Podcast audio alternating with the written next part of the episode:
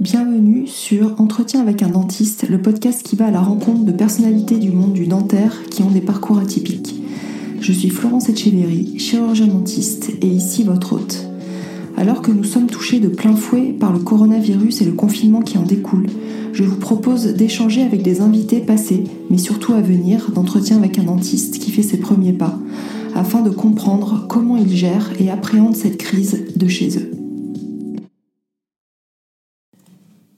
Aujourd'hui, je reçois Stéphane Simon, enseignant, chercheur, praticien hospitalier, référence en endodontie et fondateur de l'Endo Academy. Très bonne écoute. Bonjour Stéphane. Bonjour. Ben, merci beaucoup déjà d'avoir accepté aussi rapidement. Ben, de rien, c'est un, plaisir. Hein, c'est un plaisir. Donc on devait, normalement, ben, nous on devait se voir, euh, enfin j'espère qu'on se verra d'ailleurs cet été.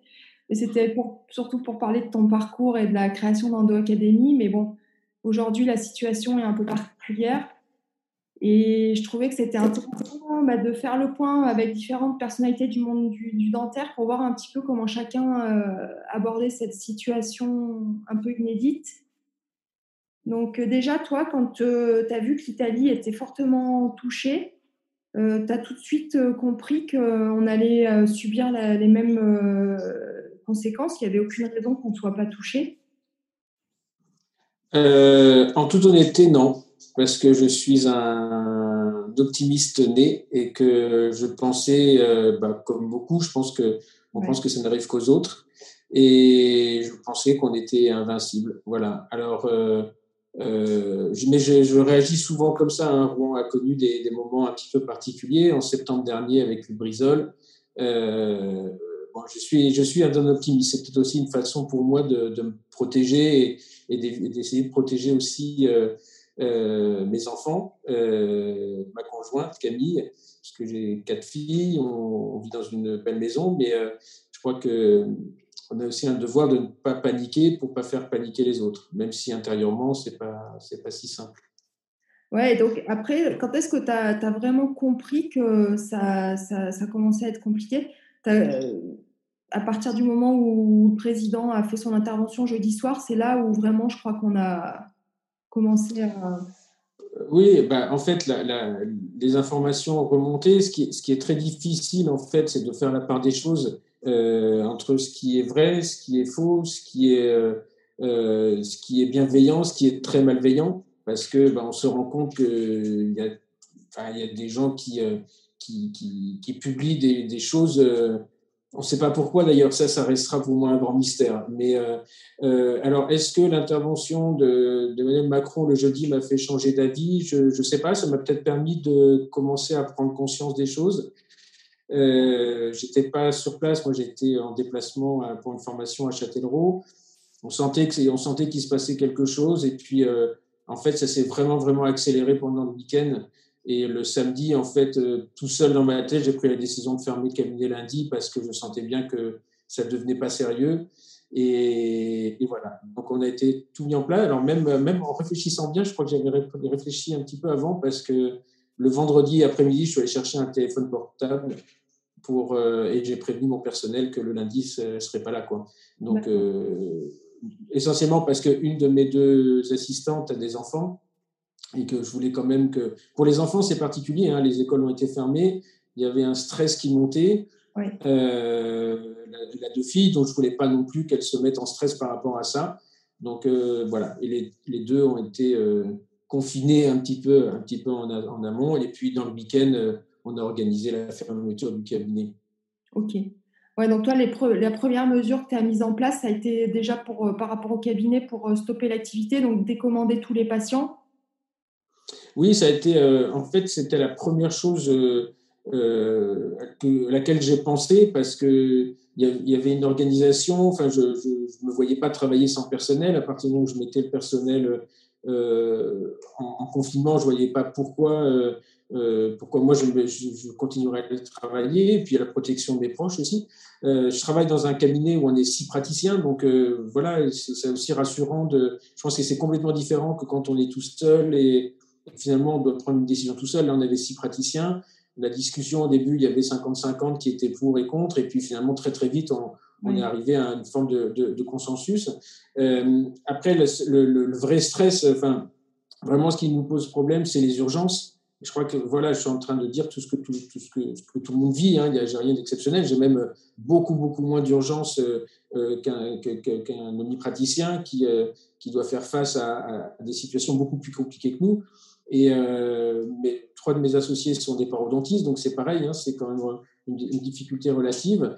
Euh, voilà, mon gros stress, c'était deux patients que j'avais opérés dans la semaine, il fallait que je retire les sutures, et ça, euh, je me disais que quatre semaines avec du prolène, c'était pas possible. Voilà, donc c'était, euh, mais très rapidement, donc quand on a appelé les patients, et, les patients étaient même nous remercier en fait hein, de, de, de, prendre un peu nos responsabilités, et je crois pouvoir dire qu'actuellement on a, on a annulé 80 ou 85 consultations et il n'y en a pas un qui, a demandé à ce que, enfin, qui, qui, a dit quoi que ce soit. Quoi. C'est, euh, moi, ce que, ce que, ce que m'aura appris cet épisode, d'abord parce qu'il y a 15 jours, on m'aurait dit qu'on allait vivre ça, euh, j'avais l'impression, j'avais l'impression d'être.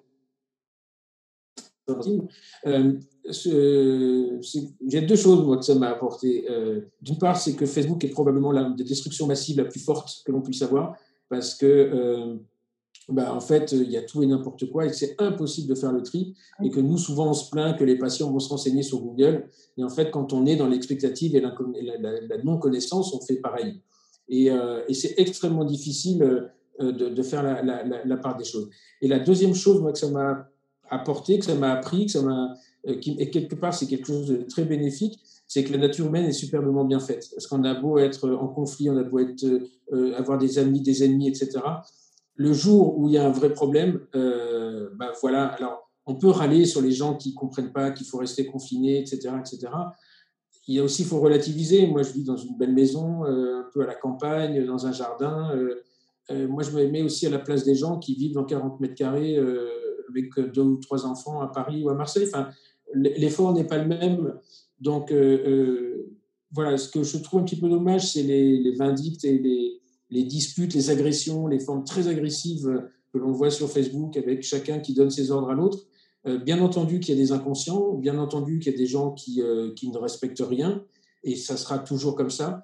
Mais moi, ce qui m'a vraiment réconforté, c'est de voir que, que, la nature humaine est quand même une belle chose et, euh, et que finalement, quand il faut se serrer les coudes, il y a quand même la majorité qui le fait. Voilà. Et puis, sans oublier aussi, hein, il y a une grosse question qui remonte est-ce qu'on est des vrais professionnels de santé ou pas?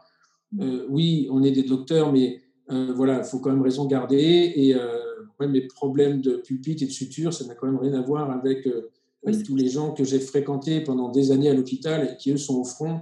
voilà, c'est des mots forts, hein, la guerre, le front, mais voilà, on sait de quoi on parle. Il ne faut pas, faut pas dramatiser, mais il ne faut pas non plus prendre les choses vraiment, vraiment à la légère. Quoi. Moi, vraiment, hein, ce qui m'a surpris, c'est euh, mes filles qui me disent Papa, tu as regardé telle série, telle série, qui, euh, qui, qui, avait une forme de, de, prédictibilité pour elles. Alors j'ai beau leur dire que non, il ne faut pas regarder ça en ce moment, c'est pas bien, mais euh, si on lit Pasteur, la, peste de Camus, bah, ouais, c'était un petit peu, un petit peu écrit. Quoi. On est à l'abri de rien. Voilà, ça remet un peu les idées en place. Et là, toi, qu'est-ce que. Donc, comme maintenant, en sachant qu'on est bloqué, on est confiné pour peut-être plusieurs semaines, même très certainement plusieurs semaines, Qu'est-ce que tu as mis en place? Qu'est-ce que tu as décidé de mettre en place euh, pour, ton, bah pour l'Endo Academy? Toi, au niveau euh, à titre personnel, est-ce que tu as décidé de, faire des choses que tu n'avais jamais eu le temps de faire Ou euh, ça fait quand même du temps libre On n'a pas trop l'habitude? en, toute honnêteté, ces, quatre premiers jours, je dirais presque que c'est un bain de jouvence pour moi parce que j'avais tellement de choses en retard à faire. J'avais des choses que j'avais promis à, à, des amis en, italienne d'ailleurs, euh, euh, des articles, des chapitres. J'ai tout, euh, tout liquidé. je crois que j'ai bossé 10 heures, 12 heures par jour. Je voulais tellement, tellement liquider ça. Et voilà, alors ça fait bizarre de dire j'ai eu du temps, mais oui, j'ai profité de, profiter de ce temps-là.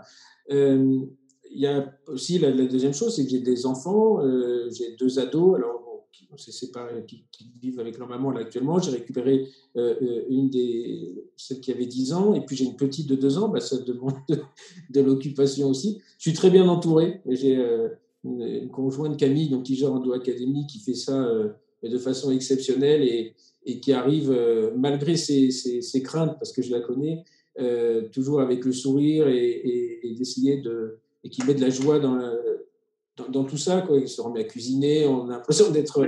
d'essayer de.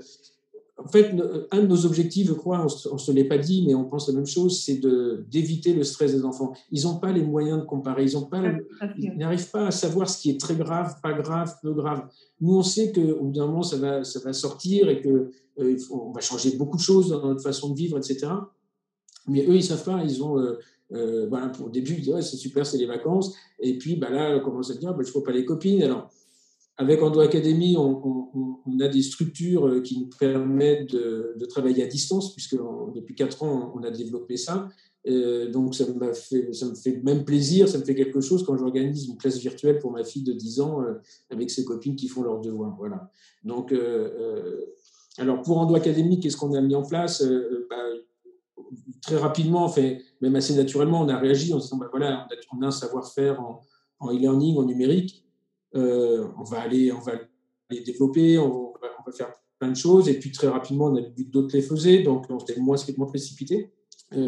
On s'est aperçu aussi qu'on avait des limites techniques, c'est-à-dire que nous, gérer des classes virtuelles, des webinaires pour 20 personnes, ben ça, on sait faire, très bien, mais que euh, dès qu'on doit dépasser 100 ou 100 personnes, on ne sait pas faire. Donc, euh, on ne va pas se lancer euh, dans des choses qu'on ne sait pas faire, parce que ce n'est pas la peine de, de, leurrer les gens. on organise, on a des, des, webinaires, donc des gens qui travaillent pour nous, qui vont faire... par exemple, Vianney Descroix va nous faire un webinaire sur les AINS et pourquoi il ne faut pas les prescrire en période de Covid. Euh, ah, Covid-19. Euh, on a euh, Antonietta Bordone qui va faire un truc sur les guides. On essaie de faire vivre, on a mis des vidéos de Catlini, voilà, des choses qu'on réserve d'habitude à, des gens qui, nous font confiance et qui payent des formations. Et puis, alors, ça peut être mal perçu en disant ils font leur pub. C'est vraiment pas dans cet esprit-là que c'est fait, en toute honnêteté. Alors, même si derrière il y a un retour sur investissement, on n'en sera que, que, les plus heureux. Mais voilà, c'est vraiment pas fait pour ça. C'est de se dire, bah, ça fait même plaisir de se dire on a un savoir-faire et, on n'est pas que endodontiste et que, voilà, on peut faire profiter de ce savoir-faire. Donc, euh, et ça nous permet aussi de remettre à jour notre plateforme, de faire des choses qu'on n'a pas euh, l'habitude de faire. On a une employée Océane qui est à temps plein, donc qui, est largement occupée. Et puis, on avait euh, des formations, donc on se doit d'annuler, d'autres qu'on a transformées en, webinaire. On avait une dance class, là, qui, on avait trois jours, donc qui sont transformés en deux jours, parce que ça, les TP à distance, on ne sait pas faire encore, mais on avait deux jours avec des conférenciers, Woody Perto, Laurent Jordan, qui ont mm. accepté de faire ça et que c'était nouveau pour eux. Et euh, à notre grande surprise, donc euh, il y a même des gens qui ont dit mais pourquoi on ne fait pas que comme ça maintenant? Voilà. donc on, analysera tout ça. C'est intéressant de voir le. Voilà, il y a l'euphorie aussi du fait que je suis bloqué chez moi, je peux rien faire. Ça c'est euh, ça peut être une, une solution. Euh, nous, nos quatre ans de e-learning et de virtuel nous a montré aussi qu'au bout d'un moment, il, y avait il fallait un contact avec les gens. Voilà. On aime ça, on a besoin de ça. Il y a des gens qui sont plus un peu, petit peu plus réservés. Qui, euh, on a des gens, par exemple, sur le Academy, qui ne font que le e-learning. On ne connaît pas leur visage, on les a au téléphone, mais ne souhaitent pas euh, participer physiquement à, à des formations. Et puis d'autres, on se rend compte que c'est nécessaire. Alors moi, j'ai une question euh, qui m'est venue parce que je me suis... Ben là, ça soulève quand même pas mal d'interrogations de, au niveau des mesures d'asepsie dans nos cabinets. moi, en tout cas, ça m'en a soulevé beaucoup euh, dès le départ. Euh, bon, toi, tu t'es spécialisé dans un domaine où les règles d'asepsie sont super strictes et respectées, exigeantes. je ne suis pas sûre que ça soit mis en place dans tous les cabinets globalement. Euh, toi, tu penses qu'il y aurait quelque chose à, voir dans ce domaine-là, à changer? Euh, alors encore une fois, moi je suis un optimiste vraiment. Hein. euh, des fois les gens me disent il exagère, mais en fait non, je, je, suis vraiment un optimiste. Moi, ce que je me rends compte quand même, c'est que euh, on s'en prend vraiment souvent euh, sur la tête par les, politiques, par les économistes, par l'économie de la santé, etc. Il y a quand même une chose, c'est qu'il faut, se, faut quand même aussi reconnaître qu'en en termes d'asepsie et, de gestion du risque dans les cabinets, à part les, chirurgiens, je crois qu'on est quand même la profession médicale qui sommes les plus concernés et qui avons les mis en, mis en place les choses les plus avancées. Euh, moi, je, travaille depuis 25 ans. J'ai connu le Poupinel, j'ai connu euh, le Chimiclave. Euh, Aujourd'hui, il n'y a, pas un cabinet qui ne fonctionne pas avec un autoclave, avec des règles. Je ne connais pas de dentiste qui travaille sans gants ou sans masque. ça nous paraît, ce sont des gestes qui sont pour nous les plus, les plus habituels. Et, c'est instinctif de mettre des gants et un masque quand un patient arrive dans le cabinet. Et aujourd'hui, les médecins, mais je ne leur en veux pas, hein, qui eux en plus traitent des malades, j'ai rarement vu un, un médecin sculpter avec des gants. Donc, euh, euh, oui, nous, on, va encore aller plus loin parce que, euh, mais on sait faire. En fait, on, est, on travaille à, 10 cm de, d'un organe qui est extrêmement contaminant, les sprays, les positions. Moi, je me souviens des démonstrations de Roland Zetoun il y a 15 ans, qui un jour s'était mis de la peinture sur les doigts et qui montrait à la fin son cabinet, il y avait de la peinture partout, c'est-à-dire qu'on avait touché à tout. Alors, nous, on travaille effectivement sous microscope, sous champ opératoire, donc on a l'impression qu'on ne fait aucune faute d'asepsie, mais on en fait plein des fautes d'asepsie, mais qui sont vraiment modérées par rapport à, ce que ce serait si jamais on n'avait pas mis tout ça en place. Je crois que la, plus belle barrière, ça reste euh, la digue. Alors on va dire, bah, Stéphane Simon, il repart avec sa digue, mais il y a un truc qui est, assez drôle. Il y, a, une semaine, donc ça veut dire quatre jours avant, trois jours avant que, tout ça n'explose, euh, j'ai un, praticien qui, m'envoie un mail et qui dit écoute, euh, euh, je voudrais ton avis là-dessus. Est-ce que tu as de la donnée scientifique sur l'intérêt d'utilisation de la digue en dentaire? Parce que quand j'en parle avec mes copains, ils me disent que ça sert à rien. Et puis, j'ai pas eu le temps de lui répondre. Et euh, quatre, jours après, il y avait un, article qui est sorti, je crois que c'est dans Science ou Nature, je ne sais plus quoi, qui montrait les règles d'asepsie en cabinet et que finalement, le meilleur moyen de protection, à part les problèmes des mais vraiment moyen de protection, c'était, la digue. Et, donc, je n'ai pas encore envoyé cet article-là. Ben voilà, il a fallu qu'on arrive là pour se rendre compte que, euh, euh, que c'était absolument nécessaire. Euh, la digue, pour moi, c'est, une évidence, mais pas parce que, pas pour des raisons d'ailleurs qu'on, imagine. C'est que quand j'étais étudiant, je suis diplômé de Reims en 94, mon, père était est dentiste, il est toujours dentiste d'ailleurs. Et puis bon, c'est compliqué quand on est un fils de dentiste parce que quand on est à la fac, on sait mieux que lui et que lui qui a de l'expérience, etc. Et puis un, jour, euh, en discutant comme ça, il me dit écoute, moi, pendant tes études, je t'embêterai pas. La seule chose que je te conseille de faire, c'est tout de suite d'apprendre à poser la digue. Tu ne pourras pas t'en passer. Voilà. Donc en fait, j'ai jamais fait aucun effort euh, pour poser la digue parce que pour moi, c'était euh, c'est le seul conseil que, m'a donné vraiment mon père professionnellement. Maintenant, je pense que je en donne un petit peu plus qu'il m'en a donné. voilà, c'était c'est des choses comme ça qui, nous restent. Et, et, et je crois que ça, ça devrait devenir un, acte extrêmement courant. Euh, Après, on peut mettre les masques, les visières tout ce qu'on veut, bien entendu, mais encore une fois, moi je me souviens aussi, hein, le sang contaminé, c'est pas il y a si longtemps que ça, euh, l'élimination des déchets contaminés, euh, tout ça, on a dans les cabinets. Enfin, on est vraiment au top du top. Hein. moi, je me balade beaucoup à l'étranger. Aux États-Unis, ils n'ont pas d'autoclave. Il faut le savoir quand même. Enfin, c'est pas, il n'y a pas d'autoclave dans tous les cabinets dentaires. Donc, euh, euh, pour une fois qu'on se dise, euh, OK, bah, on fait les choses bien, on peut encore les améliorer, et c'est naturellement plus une contrainte finalement. Donc, on se protège, on protège les autres, et voilà. On a l'habitude de dire qu'on soupçonne que tous les patients ont le HIV. Bah, maintenant, on le soupçonnera d'avoir en plus le, coronavirus. Quoi. Et euh, ben, pour rebondir un peu là-dessus, là, tu, qu'est-ce que tu penses que ça va changer euh, Quelles leçons il va falloir en tirer de cet épisode et qu'est-ce que ça va changer euh, peut-être dans nos cabinets une fois qu'on va pouvoir reprendre notre activité? Je ne suis pas certain que ça va changer. Alors, ce qui va changer, c'est qu'on va avoir une période un petit peu perturbée quand même, parce qu'il va falloir refaire tourner les machines, etc. Euh, moi, ce que ça va changer en attendant pour moi, parce que je n'ai pas l'habitude de réfléchir pour les autres, mais ce que ça va changer, c'est de me dire que rien n'est impossible et qu'il faut quand même faire un chouïa gaffe, quoi. Euh, que ça ça alors ça, ça fait un moment que je l'avais, mais une tolérance envers les gens qui prennent les décisions, parce que c'est facile de dire que c'est pas les bonnes décisions qui sont prises. Euh, nous, quand on prend une décision pour ma famille, on est six, euh, c'est déjà compliqué. Donc pour 60 millions de personnes, et je suis pas en train de dire que euh, que Buzyn, euh, tout ça, ont, pris les bonnes décisions. Je dis simplement, j'ai une forme de respect pour ces gens qui doivent prendre des décisions qui impactent 60 millions de personnes, quand nous, on sait la difficulté qu'on a pour impacter 6. Le, un, exemple très très simple, les masques FFP2. Effectivement, c'est un scandale qu'on n'ait pas de masques FFP2 dans les cabinets, qu'il n'y en ait pas assez dans les hôpitaux, etc. Euh, moi, je, suis assez vieux pour avoir connu euh, l'épidémie H1N1 avec Rosine Bachelot, et je me souviens à l'époque, quand on avait reçu les boîtes de ces masques FFP2, à l'époque, il n'y avait pas Facebook, il n'y avait pas ça, il y avait la télé, c'était considéré comme un scandale financier, que c'était inadmissible. comment l'État dépense autant d'argent nous envoyer Alors, il y avait des gars, il y avait des choses très drôles les gens se les mettaient, parlaient comme des canards, etc. Bah, juste, elle avait géré, quoi. C'est, et, je crois que ça, ça doit aussi nous, rappeler un peu à l'ordre, quoi, de dire, OK, c'est très difficile parce que quand on ne fait pas, on reproche, enfin, quand c'est pas fait, on va vous reprocher que c'est pas fait.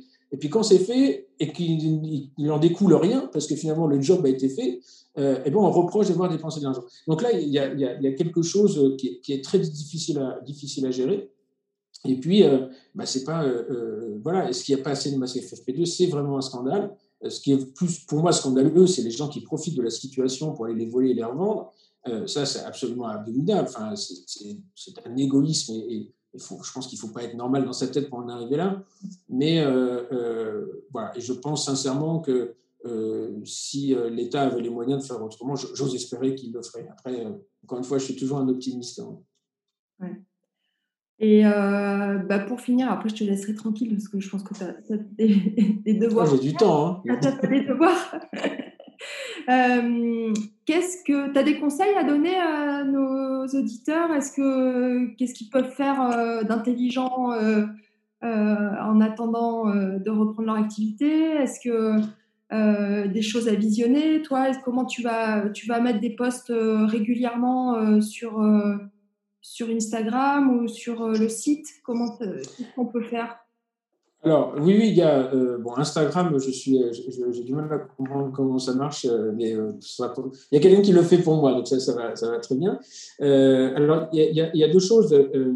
Le, le, seul conseil que moi je vais m'imposer, c'est de me tenir un petit peu au courant pour essayer de rouvrir un peu ces consultations d'urgence, parce que ne, pas gérer une pulpite, c'est effectivement, on ne meurt pas d'une pulpite, mais celui qui en a une, il se souvient quand même que c'est quand même pas super agréable. Et je crois que moi, là où je me tiens vraiment au courant, c'est là-dessus. C'est-à-dire que dès qu'on va pouvoir y aller, euh, euh, là, pour le coup, je vais. Enfin, je, me sentirai vraiment utile. Là, je me sens un petit peu, un petit peu inutile dans cette, la gestion de cette crise. Euh, après, sur le côté humain et, professionnel, formation, mais évidemment, ça, c'est ma, deuxième casquette.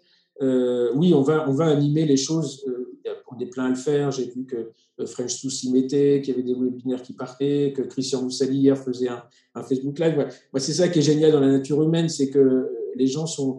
Moi, ça m'a appris deux choses. Il y a plein de gens qui ont beaucoup d'humour. Je vois des trucs mais super drôles sur Facebook et ça fait du bien. Et puis, bah, les gens, en fait, dans l'adversité, ont des idées et peut-être qu'on les aurait pas eues si on les avait pas, si on les avait pas, si on n'avait pas été confronté à ça. Alors après, pour, euh, pour Academy, bah, nous, comme on a l'habitude hein, du travail à distance et, du travail euh, euh, dématérialisé, on n'est pas perturbé, pas très perturbé professionnellement pour cette partie-là. donc oui, on va animer un petit peu plus le, site internet, la page Facebook. On publie des choses qu'on n'a pas l'habitude de publier, notamment des, comme, ce que je disais tout à l'heure, hein, des choses qu'on réserve un peu aux, gens conformes. Mais voilà, on va mettre des cas cliniques, on va amener. Il y a des jeunes euh, qui travaillent avec nous, qui se sont engagés à proposer des cas cliniques, discuter, etc. Plus euh, pour occuper le temps. On a du temps. Hein. La, formation et l'information en général, elle est, elle est difficile. elle n'est pas difficile d'accès quand on regarde bien, parce qu'il y a beaucoup, beaucoup de formations qui se font. On manque de temps. Donc là, je trouve qu'effectivement, c'est une opportunité, pour, puisque les gens ont du temps, de, leur offrir quelque chose chez eux et, en, toute dans, le calme et avec le, le, temps nécessaire pour l'ingurgiter. Quoi. Voilà. Donc, euh, mais euh, c'est difficile parce que en fait, tout s'est enclenché très rapidement. Euh, vraiment, l'avantage que l'on a, c'est ces quatre ans, un petit, où on a galéré, hein, pour être franc, parce qu'on ne vient pas du tout.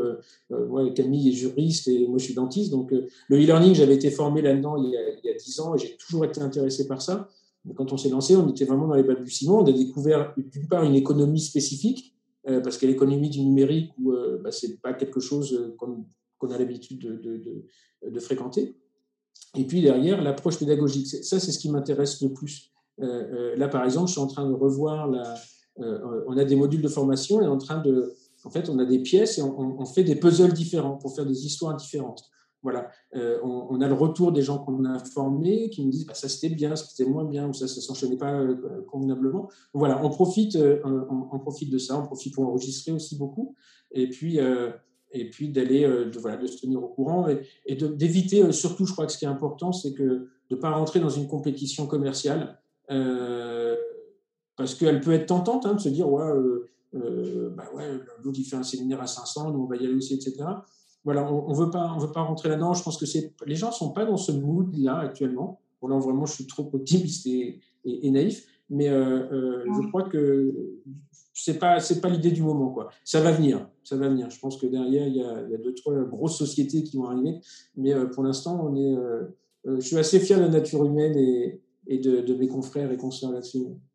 Et là, pour, nos confrères qui, voudraient euh, en profiter pour faire des formations et s'inscrire au e-learning, c'est possible euh, ça, ça, va assez rapidement quand on s'inscrit sur les formations dans Academy on peut commencer ah Oui, alors euh, on, a, on a plusieurs types de formations. Il y a des formations qui nécessitent du présentiel et du TP, donc euh, bon, bah, ça, euh, pour l'instant, on ne va pas bouger. Notre salle de TP mobile est, nickel, hein, elle est superbe, mais voilà, on ne la bouge pas pour l'instant. Après, oui, effectivement, tout ce qui est en e-learning, c'est accessible dans l'heure. C'est-à-dire qu'à partir du moment où, où les gens s'inscrivent, ils s'inscrivent en en, en, comment dire, en, ligne avec une carte bleue. Et alors, je voulais pas, c'était pas l'endroit pour le faire, mais non, mais c'est intéressant parce que. On a, on a décidé euh, hier de, de, proposer une réduction, effectivement, de. On a, oui. Non, non. On a, ouais, pardon. Euh, donc voilà, parce que c'est des moments un petit peu particuliers, on a. Euh, euh je, le, le, le, bureau, enfin, de, mes, mes, collègues ont, ont, décidé de créer un, un, un, code promo, je crois, je ne sais plus comment il s'appelle, mais qui, qui, qui, donne une réduction de 20% sur tout ce qui est en e-learning. Voilà. Donc il y a le pack e-learning qui, euh, qui peut permettre d'occuper euh, ces, ces, journées, oui, ça c'est sûr. Euh, mais par contre, tout ce qui est formation avec du présentiel, parce que nos formations plus complètes, qu'on appelle le pack expert, là il y a des TP. Donc ça, ça commence à date, à date fixe. Mais tout ce qui est en e-learning, ça peut être commencé dans les 10 minutes suivant l'achat. Bon, bah ça, c'est des bonnes informations. Bah, en tout cas, Stéphane, euh, merci beaucoup. J'étais contente de te voir. J'espère que je te verrai en chair et en Ah oui. Après, si, euh, si le congrès a lieu à, Lyon, euh, puisque c'est le congrès des clinicaux, oui, j'y serai, ça sans aucun souci. Bon, mais en tout cas, avec grand plaisir. Et puis, prends soin de toi, prends soin de ta famille. Et puis, merci beaucoup. À très bientôt.